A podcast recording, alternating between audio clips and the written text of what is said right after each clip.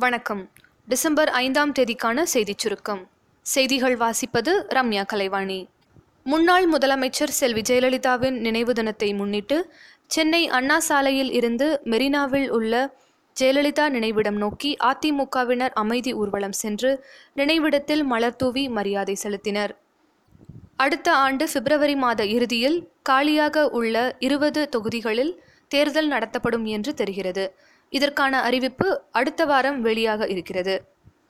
புகைப்பட ஆதாரங்கள் இல்லை என்றாலும் கஜா புயலால் பாதித்தவர்களுக்கு நிவாரண உதவி வழங்க வேண்டும் என்று ஹைகோர்ட் மதுரை கிளை உத்தரவிட்டுள்ளது. State Bank of India HDFC வங்கி ஐசிஐசிஐ வங்கி Bank of Baroda Punjab National வங்கி மற்றும் அனைத்து வங்கிகளின் வாடிக்கையாளர்களால் பயன்படுத்தப்படாத பழைய காசோலைகள் வரும் ஜனவரி ஒன்றாம் தேதி முதல் செல்லாது. புதிய சிடிஎஸ் காசோலையே இனி வங்கிகளில் ஏற்றுக்கொள்ளப்படும். வரும் டிசம்பர் பனிரெண்டாம் தேதி முதல் வாடிக்கையாளர்கள் தங்களது பழைய காசோலையை பயன்படுத்த முடியாது என்று ஸ்டேட் பேங்க் ஆஃப் இந்தியா தெரிவித்துள்ளது. தமிழகத்தில் உள்ள அனைத்து பொறியியல் கல்லூரிகளின் பேராசிரியர்களின் கல்விச் சான்றிதழை இந்தியா தற்போது கடலுக்கு அடியில் இருந்து கனிமங்களை எடுக்க திட்டமிட்டிருக்கிறது. இதற்காக இந்திய பெருங்கடலில் பெரிய அளவில் ஆராய்ச்சி செய்ய களமிறங்கி உள்ளது இந்திய பெருங்கடலில் எழுபத்தி இரண்டு சதுர கிலோமீட்டர் வரை இப்படி கனிமங்களை எடுக்க இந்திய சர்வதேச கடற்படை அதிகார சபையிடம் அனுமதி வாங்கியுள்ளது.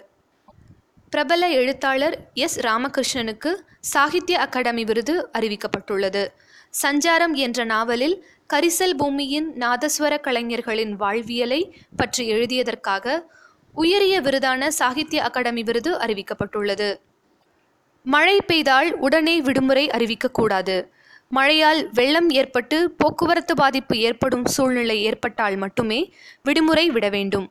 மழையை பொறுத்து பள்ளி தொடங்குவதற்கு மூன்று மணி நேரத்திற்கு முன் விடுமுறையை அறிவிக்க வேண்டும் என பள்ளி கல்வித்துறை புதிய கட்டுப்பாடுகளை விதித்துள்ளது. இந்தியாவில் அதிகம் சம்பாதிப்பவர்கள் பட்டியலில் சல்மான் கான் அக்ஷய்குமார் தீபிகா படுகோனே ஏ ஆர் ரெஹ்மான் ரஜினிகாந்த் விஜய் சூர்யா விஜய் சேதுபதி உள்ளிட்டோர் இடம் பிடித்துள்ளனர்.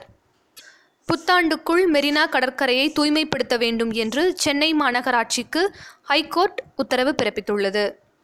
ஆண்டு இறுதியை முன்னிட்டு டொயோட்டோ நிறுவனம் தனது கார் மாடல்களுக்கு சிறப்பு சலுகை மற்றும் தள்ளுபடி வழங்குகிறது. இந்தியாவின் மிக நீண்ட ரயில்வே மேம்பாலமான போகிபீல் மேம்பாலம் வரும் டிசம்பர் இருபத்தி ஐந்தாம் தேதி திறந்து வைக்கப்படுகிறது. பன்னாட்டுச் செய்திகள். ஃபோர்ப்ஸ் பத்திரிகை வெளியிட்ட உலகின் மிகச் சக்தி வாய்ந்த பெண்மணிகள் பட்டியலில் ஜெர்மனி பிரதமர் ஏஞ்சலா மெக்கெல் தொடர்ந்து எட்டாவது முறையாக முதலிடம் பிடித்துள்ளார். உலகின் முதன்முறையாக பிரேசில் நாட்டைச் சேர்ந்த பெண்ணுக்கு இறந்தவரின் கர்ப்பப்பை மூலம் குழந்தை பிறந்துள்ளது. தெற்கு பசிபிக்கின் நியூ கெலிடோனியாவில் கடலுக்கு அடியில் மிக குறைந்த ஆழத்தில் ஏழு புள்ளி ஆறு என்ற ரிக்டர் அளவில் பயங்கர நிலநடுக்கம் ஏற்பட்டது. இதனை அடுத்து கடுமையான சுனாமி எச்சரிக்கை விடுக்கப்பட்டுள்ளது. பங்குச்சந்தை இன்று சரிவுடன் நிறைவடைந்தது. மும்பை பங்குச்சந்தையான சென்செக்ஸ் இருநூற்றி ஐம்பது புள்ளிகள் குறைந்து முப்பத்தி ஐயாயிரத்தி எட்நூற்றி எண்பத்தி நான்கு புள்ளிகளாகவும் தேசிய பங்குச்சந்தையான நிஃப்டி எண்பத்தி ஆறு புள்ளிகள் குறைந்து பத்தாயிரத்தி எழுநூற்றி எண்பத்தி ஐந்து புள்ளிகளாகவும் இருந்தது. விளையாட்டுச் செய்திகள்.